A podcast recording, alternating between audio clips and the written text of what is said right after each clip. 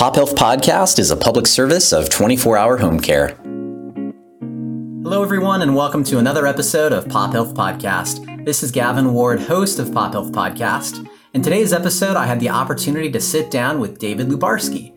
David is the CEO of UC Davis Health. Now, some of you may be wondering UC Davis Health, where is that? Well, it's actually in the greater Sacramento area in Northern California, and David had the exact same question when he was reached out to by a recruiter while he was leading a health system out in Florida. So David went on that jaunt out to California, and he's now been serving there for two years. UC Davis Health was actually in the news recently, and some of you may be like, oh, yeah, was that the organization that helped serve that COVID patient? The answer is yes. So, the very first community spread case of COVID 19 was treated at UC Davis Health. And David shares about that story, lessons learned, as well as some other information on UC Davis, including how it was able to create one of the very first drugs to treat Ebola, which now can also be used in the treatment of COVID 19. We hope you enjoyed today's episode. Feel free to check us out and see other episodes on YouTube or hear us on pophealthpodcast.com, Apple Music, Spotify, and Stitcher as well. Thanks, everybody. Enjoy the show. So, David, share with us something about you that might surprise the audience, uh, maybe something outside of the workplace. Well, I don't know if it's going to surprise people because so many physicians are musicians.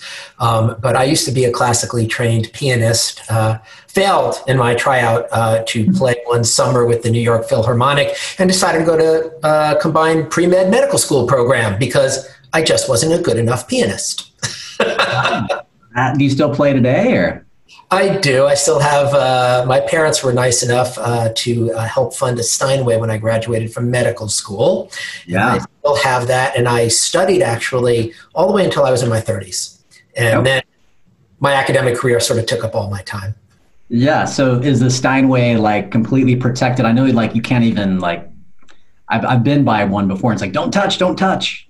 no, no, it's meant to be played, and uh, and uh, one of the most fun times I ever had was when, uh, as I was graduating uh, medical school and then uh, and then doing my residency at NYU, the giant Steinway Gallery is on 57th uh, Street in New York, mm-hmm. where I was doing my residency, and I would go there every day, and I would play two hours a day, trying out every single piano that they had in stock before I picked the one that I currently own.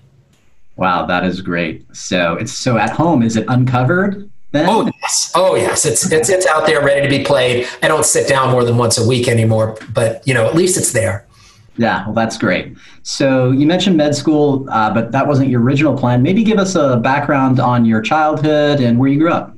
Sure. Well, um, spent my early years growing up across street from Yankee Stadium, going uh, to sleep to the sounds of the ball game, playing little league in the shadows of the, what is now a parking lot, but used to be the shadows of the stadium on a on a ball field, um, and uh, and then in the suburbs, uh, and uh, had a pretty really charmed life, uh, and um, was very lucky. Was very lucky. Had tremendous support from my family, and uh, my best friend's grandfather was my family physician, and the uh, inspiration for me becoming a physician. Okay, Awesome. So you grew up in New York. I, am trying to catch the New York accent. I don't know if it's there. Do you do you have it? Uh, only on rare certain words that you know are ingrained, but pretty much no. I I went to undergraduate and medical school at Washington University in St. Louis, and it was a pretty bland dialect out in the middle of the country, and I sort of lost my New York accent. Okay, that makes sense. So you go to school, do your undergrad out there in St. Louis, and I know uh, just with a little bit of your background, you spent a lot of your time last couple, I guess, yeah, last couple decades in Florida. How did you end up getting all the way down to Florida? Um, I like the warm weather. and um, again, little known fact. So I don't know if you know what Raynaud's disease is, but uh, it actually causes your your hands to kind of get very, very cold um, in, in slightly cold weather and, and vasoconstrict. And, and so I sort of had that and I was didn't know that. And I realized that I would be much better off. I blame that for why I didn't make the piano tryout, by the way. Not true, but you know, it, it, it would be convenient. But uh, so I ended up going to Duke actually um, for uh, 14 years and uh, becoming a tenured professor there before heading all the way down to Miami. But I really enjoyed the Southeast tremendously. I, I like the weather and the humidity didn't bother me. Okay, so you've done New York, Missouri, uh, East Coast, Southeast, and then what inspired the move to come out west? Well, you know, sometimes in a trajectory in a career, you make a decision that um, to find the best opportunity, you may have to look outside of your own backyard.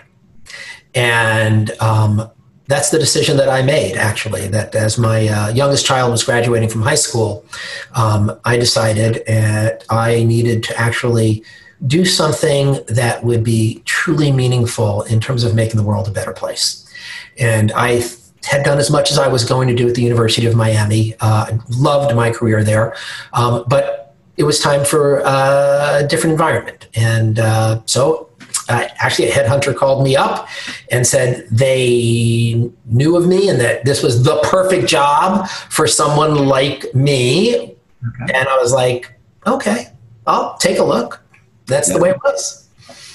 Interesting. Okay, because UC Davis is, you know, for folks that are far away, it's, you know, more not in the necessarily the bigger cities uh, that the West Coast is known, right? Well, if I may, so when the headhunter did call me up and they said, "We've got this great job at UC Davis for you, you know, that we want you to apply for," and I said to them, "Well, that's nice. I don't even know where Davis is." Yeah. And and then they said, "Don't worry, the healthcare system's actually in Sacramento." Yes. Now I had memorized all the capitals, right, of the United States uh, of America back when I was in like second or third grade, right, because that's what you did back then. Yeah. And I knew that Sacramento was the capital of California, but I could have never even put my finger on it on a map. I'd been to California 30 times, but only to the coastal cities, right? Right. Yeah. I mean, I grew up in California and not until I mean, I'm I just turned 40, but I think in my 30s is when I realized, oh, Davis is in uh, in Sacramento. I actually played an ultimate frisbee tournament uh, at the university at UC Davis as a kid, but I didn't even realize that the you know the health portion of UC Davis is really based in Sacramento. So you go to Sacramento. Why was it the perfect job for you? Um, the reason it was a perfect job is that the organization decided that they were going to eliminate the silos and the barriers between our healthcare delivery arm, which was primarily our hospital, and the academic uh, entity, the School of Medicine, and its great research and educational enterprise, which was the School of Medicine and the School of Nursing. And while they worked together and they were on the same campus, they really didn't act as a single unified entity doing everything as if there was truly only one entity. And so the idea of integrating the clinics and the hospital, the schools and the research, um, well, that's actually kind of what I was doing in Miami. I was the chief uh, systems integration officer, but this was writ large, and it was with a uh, top 50 organization from stem to stern top 50 kids hospital, top 50 adult hospital, top 50 medical school, top 50 graduate nursing school. I was like, oh, wow, all of these parts, and yet they are not greater yet than the sum of the parts because, well, I hadn't really heard of UC Davis when I was in Miami. So I took that as a great challenge to bring the world the information about how great UC Davis really was, both and, and even the, the and, and also to forge ties and build bridges um, and and make the causeway between Sacramento and Davis a real bridge for research and educational enterprise, and uh, and again, just a great opportunity to build something important for the world. Awesome. So, was there anything in? Was there anybody you had to convince with you to take the journey with you, or did you come out solo? Um, I uh, well, I failed sort of in my uh, attempt to do that, um, and ended up getting uh, divorced. Uh, actually, it was part of the move, um, not entirely related to that, but uh, it was just it was a time for something different. Um, and uh, I'm still on great terms with my ex-wife, but she still lives in Miami, and my other kids they're all they're all in school or out in the job world, living where they live. Okay, got it. So before we get into what you're doing at UC Davis, I have to ask You've been in different parts of the country. Um, I don't. Are you in the sports at all? Um, I am. Who? Where, what are your loyalties like? You mentioned Yankee Stadium, so. Yeah, diehard Yankees fan from when I was, you know, zero, right? And I used to be able to. I had a very good memory back when I was a little kid, and I literally could tell you every statistic of every single player on the Yankees without exception, right? No matter right. And then uh, and then moving along, uh, when I got to Duke, I became a real uh, Duke basketball fan. Ah. Yeah, so that still sticks with me. But now I'm in Sacramento. I live right near the Kings stadiums, and I have become a real Kings fan. Um, it's not as easy as being a Duke basketball fan, but it's it's a lot of fun. I hear that. Uh, I was in Sacramento. Uh, I was saying a few months ago. Uh, we had uh, my day job. We had our you know annual meeting up in Sacramento at the hotel uh, right on campus of the stadium. I forget what the name of the hotel is. Um, and uh, the former mayor Kevin Johnson was the guest speaker, so we got to meet him. But I know what you mean about it might be more challenging and tough years. Duke usually has a lot of good years. Sacramento, yeah. well, you know what? There's uh, the thing is that when the Kings win, it's something to celebrate. yeah. It's not routine. It's something out of the ordinary. Um, cool. So you get to UC Davis, and you, you kind of gave an overview of all the different silos. Maybe just briefly, this might be a little bit of a recap, but can you tell the audience about UC Davis Health? What is that? What is UC Davis Health? Right. So UC Davis Health is the combination of all the things we do basically on the Sacramento campus, plus our basic science divisions that live in Davis, actually. So um, we have a 625 bed uh, level one trauma center hospital that most people know about. We have 70 different clinic locations around the region. Um, we are a uh, partner in many FQHCs, that is, uh, underserved uh, community clinics around the entire city. Um, and uh, and that all put together is sort of the health delivery system. And then there's our physicians. We have a thousand physicians. We have a thousand physician trainees. We have a thousand students in training before they become uh, physicians in training. Um, and so, all told, we have a little over 14,000 people, uh, a little more than that, that currently work for UC Davis Health, uh, delivering our education, research, and clinical enterprise. That's great. And friendly reminder, folks Sacramento area. Sacramento, right, and a, and a three and a half billion dollar a year budget. It's a big, it's a big organization. So you've been there since 2018, and one of the things that attracted you was the opportunity to, to integrate everything. How's that going so far? It is going better than I could have possibly hoped for. And by putting ourselves together, by by becoming a single entity with a with a single strategy, with a single execution arm, with joint leadership decision making across all the different entities that I've discussed, um, we've managed to have a growth trajectory that's maybe among the best in the United States of America. We've grown one percent a month since I arrived. So we've grown twenty four percent in twenty four months. Okay.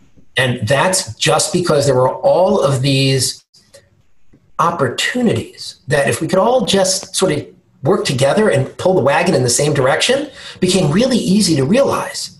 And so, actually, the uh, you know again, kudos to uh, Chancellor May, uh, my boss, who you know actually created my role, the idea of there being a single uh, academic physician leader for the entire enterprise. It didn't exist uh, prior to my hire, and uh, his vision for how this should work hopefully is meeting his expectations.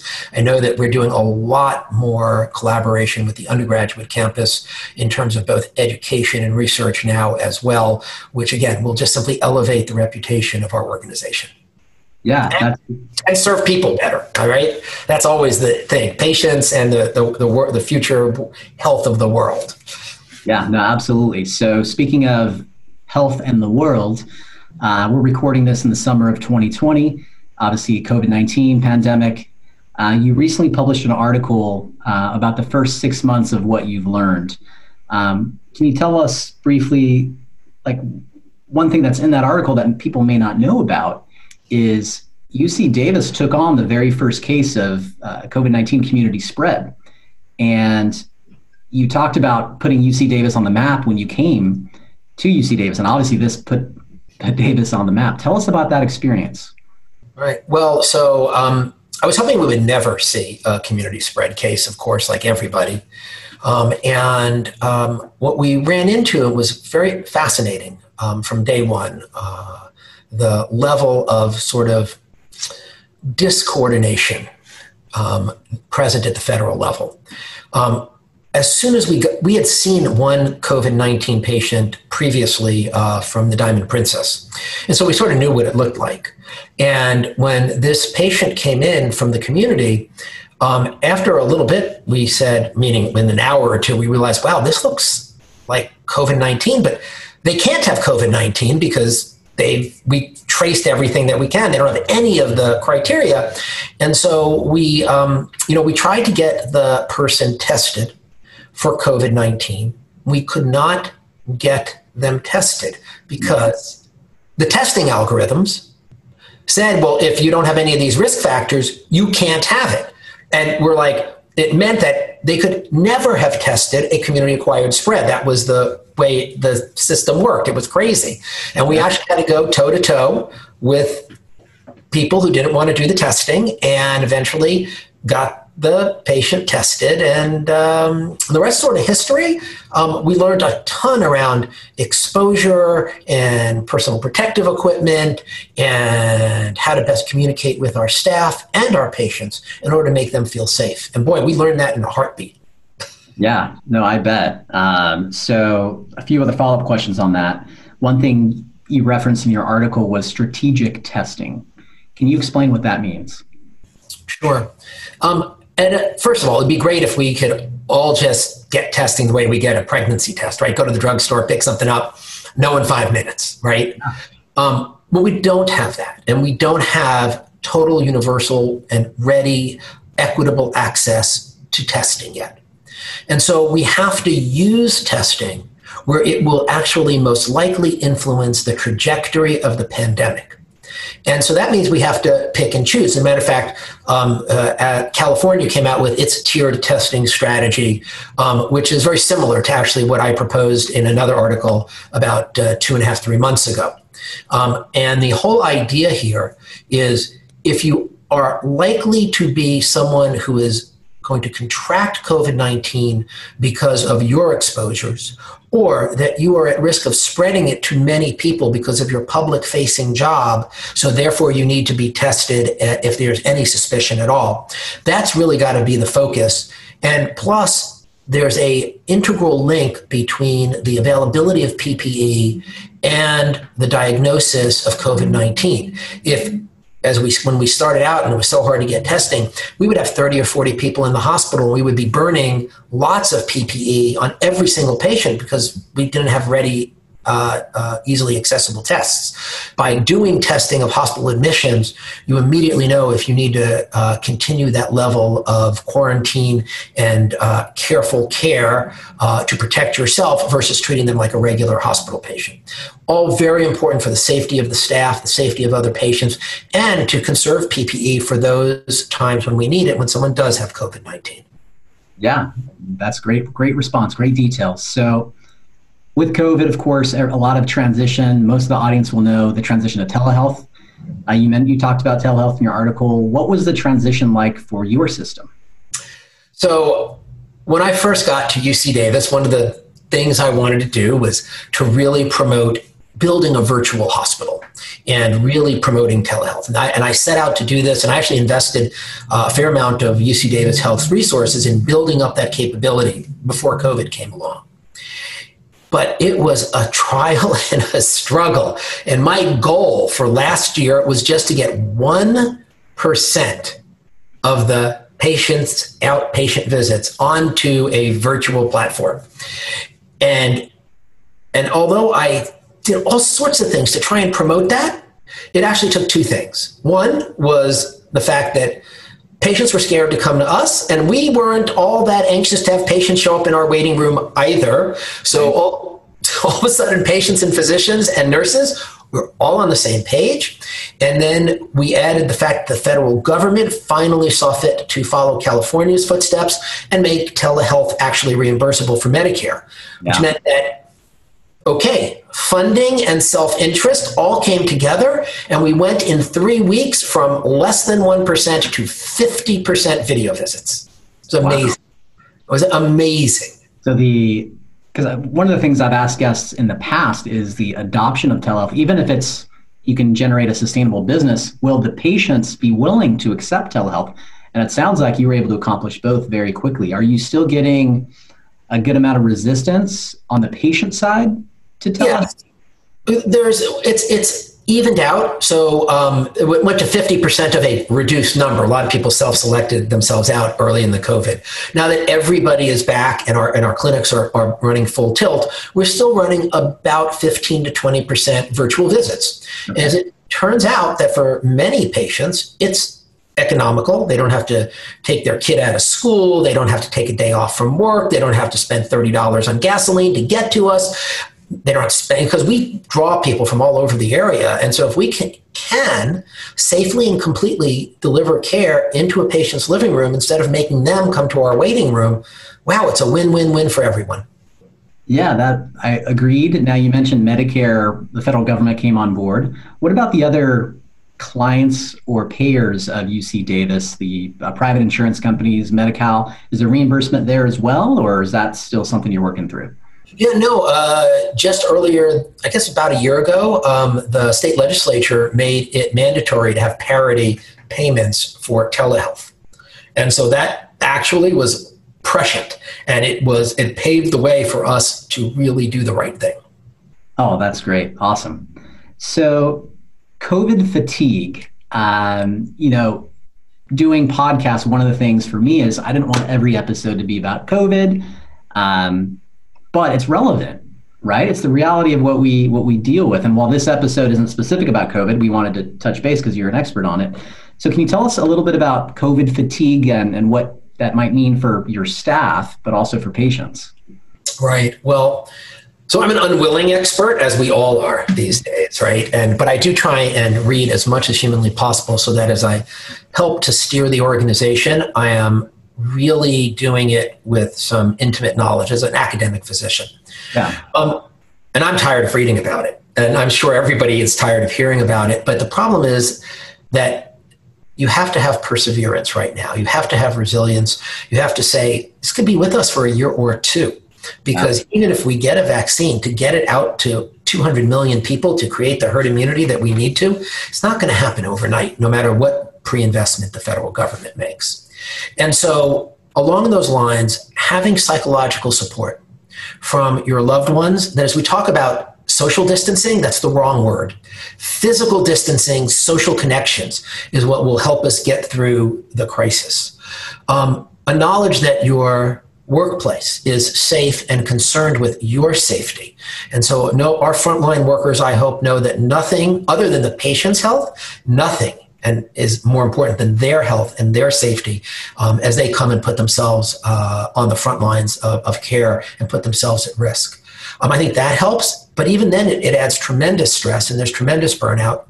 And uh, when I first got here, we appointed uh, one of the first uh, chief wellness officers, um, direct, who was job is about creating uh, support services for frontline healthcare workers. And uh, uh he, he, is a psychiatrist, Dr. Peter Yellowlees, has been instrumental in, uh, along with our psychiatry chair, Dr. Helen Kales, in creating programs to be incredibly supportive of our frontline healthcare workers to prevent that burnout and, and the stress. There's a lot of stress because you're exposed, you're going home to your loved ones, maybe your kids, maybe your grandma. Should I see them? I mean, who? It's tiring. It's very yeah. tiring. So, one thing I see out there in the media, uh, sometimes prominent people, is them saying, "Oh, this COVID thing's not a big deal. It's overblown." Is there any like short and succinct response that you think could compel them to reconsider? I'm trying yeah, to think. I'm not allowed. I'm not allowed to use curse words, right? but um, you know, I would I would only say this is that anybody who says that should come to my intensive care unit today, and they will see, sadly, more patients than we'd like to see struggling to catch a breath, to try and make it through, or to talk to some of the people who maybe they're not critically ill, but they have lingering symptoms for weeks on end after uh, the supposed recovery from this virus. The numbers are not made up, the deaths are not fictitious. The success of masking and physical distancing are known. And anybody who says differently is living in the state of denial, not in the state of California. Yeah, no, well said. Uh, so you mentioned earlier that your clinics are open. 15 to 20% of the visits are still being conducted via telehealth, which is good. Um, what about elective surgeries now that we're, you know, some people are calling it the second wave, some people are calling it still part of the first wave. It's getting bad, it's bad. Are elective surgeries full bo- uh, happening right now? Well, you know, I think unfortunately that word elective um, is probably the wrong word. Yeah. Uh, the only elective work that I know about in healthcare is cosmetic work. Okay, you know, or some minor thing like, yeah, you know, my you know my knee's a little tweaky and maybe I want to get an arthroscope to see. But honestly, and, and orthopedists don't get angry at me. I'm not sure that's elective either. Um, at UC at UC Davis, we basically, you know, we are a tertiary quaternary center. We take care of people who have cancer, who have trauma, um, and uh, who need brain surgery right? Well, if you have brain cancer, it's not elective. You may be able to move it from Monday to Tuesday, but it's not elective. A mammography is not elective. You may not need to get it this month. You can't wait two years till COVID is gone and go without your mammogram. You can't wait two years when you're two years old not to get your vaccinations that will protect you if you go back to school. These are not elective things. And so we have to do everything humanly possible to change that dialogue because people have begun to think that way. Oh, I have an option to come in. But yeah. really, your ongoing health is not an option. And, and, and, and one of the most startling facts um, that people don't know is that, uh, you know, we saw a marked increase in the number of deaths um, early in the pandemic in March and April and May. But only 70% of that of those excess deaths were due to COVID. The other 30% were due to the fact that people were not seeking care for their strokes and their heart attacks, and they suffered fatal events at home. And we can't allow that to continue. And we're just going to create another pandemic when people stop getting their measles vaccines. Yeah. So we need to keep healthcare open but we need to do it in a smart way. We need to fix the supply chain. We need some federal direction to plug the holes in the supply chain so PPE is available to all the frontline workers and the patients who visit them so they can get that needed care. Yeah, well said. Well said. So you mentioned federal government support. What about the community? How can you know, when, let me backtrack. When COVID first broke out, you know, you heard stories of like free, you know, food dropped off for first responders and for healthcare workers if if people have resources, money, time, what's the best way they can help UC Davis? Well, first of all, I want to thank the hundreds of donors and food shops who did exactly what you talk about, and the young adults who came out and chalk painted our sidewalk. And it really makes a difference to our healthcare workers that people recognize, everybody from environmental services up through the exec suite and all the doctors and nurses and respiratory therapists in between. We really appreciate knowing that the public knows that we are putting ourselves at risk and we are doing this for the sake of our community. And so just knowing that and just keeping up, honestly, the donations aren't about the money. It's really about that sense that we're in this together. And the one thing the community can really do is to speak up when people start saying things like masks aren't necessary. Masks are necessary so that we can continue to do our job a little bit less than we're doing it. Stop getting together with 20 of your best friends in your backyard. That's how you can best support UC Davis. Get a flu vaccine. You say, why? Why should I get a flu vaccine? What's that got to do with COVID? Well, because come the winter, right, we usually see a ton of hospital admissions related to the flu. Yeah. We're not going to have room this year get your flu vaccine. That's the best way to make us take better and allow us to take better care of, of you, our community. Yeah, no, great advice, and I agree with uh, I agree with you, David, and listeners. Um, I have a close family member. I won't name this person, but they they believed in the myths of how you can get sick and catch the flu from the flu vaccine and things like that. And there's no science really behind that. Um, so just agree with you, David. Um, one last question. You mentioned there's not going to be room if, if the flu if a flu pandemic hits on top of the coronavirus pandemic. So we, I've heard stories about uh, some county hospitals receiving military support. Um, may I ask you if UC Davis got full, what happens next? Do you do we deny patients? Do we have to reroute if there's other available? Does the military come in? Do you mind me asking about that? No, I, I think that we um, we've been very closely allied with the California Hospital Association, the California Medical Association, policy and planning for the California Health and Human Services Department, and close alliance with the California Department of Public Health and the Office of Emergency Services for the state. We are all the health systems are. I met this morning. We had a such a phone call. We are constantly doing surge planning um, at both the city, county, state levels. Um, we are constantly level setting and figuring out how we might load balance if any one area got overwhelmed. And if it really does get to that, we have surge plans. Um, the state actually mandates that. Uh, UC Davis plays its part. Um, we're the largest ICU care provider in the region. And so we are able to, we, we have plans to flex up from 84 adult ICU beds to 200 if we have to. Wow. So um, we're ready and we're ready to serve the community. We don't want to get there though, because the care that we're going to be delivering, it really won't be in our ICUs. It'll be makeshift and it'll be converted spaces, and it will. We don't want to get there. We want to flatten the curve again, keep it to a dull roar, wear our masks, be careful with whom we associate, and be able to go about our lives for the next year while we look for a vaccine. That's the answer to the whole problem. But I see far too many people who are deniers, and that will get us in trouble. Yeah, no, good points, good reminders, David, and hopefully our audience is on board. And please, please share with your friends and family. Uh, David, as we end the show today, uh, how can folks keep up to what you and UC Davis are up to? Um, honestly, so I have a Twitter account, um, and uh, we'll let that flash on the screen, maybe. um, uh, uh, and uh, and and that's that's one good way. And then, of of course, uh, our uh, website at UC Davis constantly has updates about the coronavirus and how to keep yourself safe. And we'll that's that's probably the best way. So, David, uh, back to the coronavirus, COVID 19. Uh, I know UC Davis has a, a, research wing or department. I don't know what you'd call that, and you can respond here in a second. But tell us about any work you guys are doing on therapeutics and or vaccine. Right. So uh, UC Davis is involved in, I think, 39 different studies right now around COVID 19. Everything from studying the communities that are underserved, how to create a more equitable uh, diagnostic and treatment plan, to actually uh, being part of studies for remdesivir and uh, vaccine trials.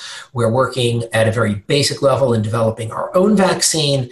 Um, a lot of people don't, again, people don't know a lot about UC Davis, it turns out, but next to the NIH itself, we do the second most animal studies in the United States. Oh, wow.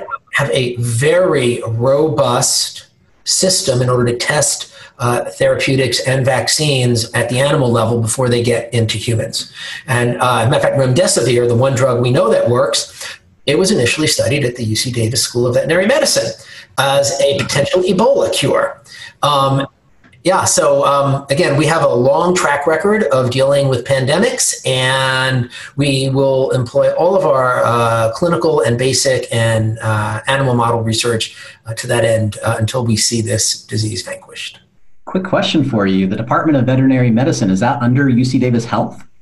Um, no, that is part of UC Davis, the university. Um, they are the number one veterinary uh, school of medicine in the world, and we join with them in something called One Health, where you know the idea of the health of our planet. And meaning in our School of Agricultural and Environmental Sciences is part of this, and School of Veterinary Medicine, School of human medicine. Um, we're all joined together doing some very large projects about how we keep our planet and all of its inhabitants and living things healthy. Awesome, David. Very cool. Yeah, I, I never considered veterinary medicine being under health, and when you mentioned, I'm like, wait, I better double check. But you be well again. If uh, if you've got a loved, beloved pet or a large animal, that's the place to go in the United States of America. Yeah, no, I bet. Um, cool, David. Well, I think we got some good content here, and uh, really want to say uh, it's a privilege, and I really appreciate the response on LinkedIn and your willingness to participate on short notice. Thanks everyone for tuning in to another episode of Pop Health Podcast. We hope you've enjoyed today's episode, and if you have and want to check out other episodes, visit us at pophealthpodcast.com, iTunes or Apple Music, Spotify, Stitcher, and now YouTube as well. Take care.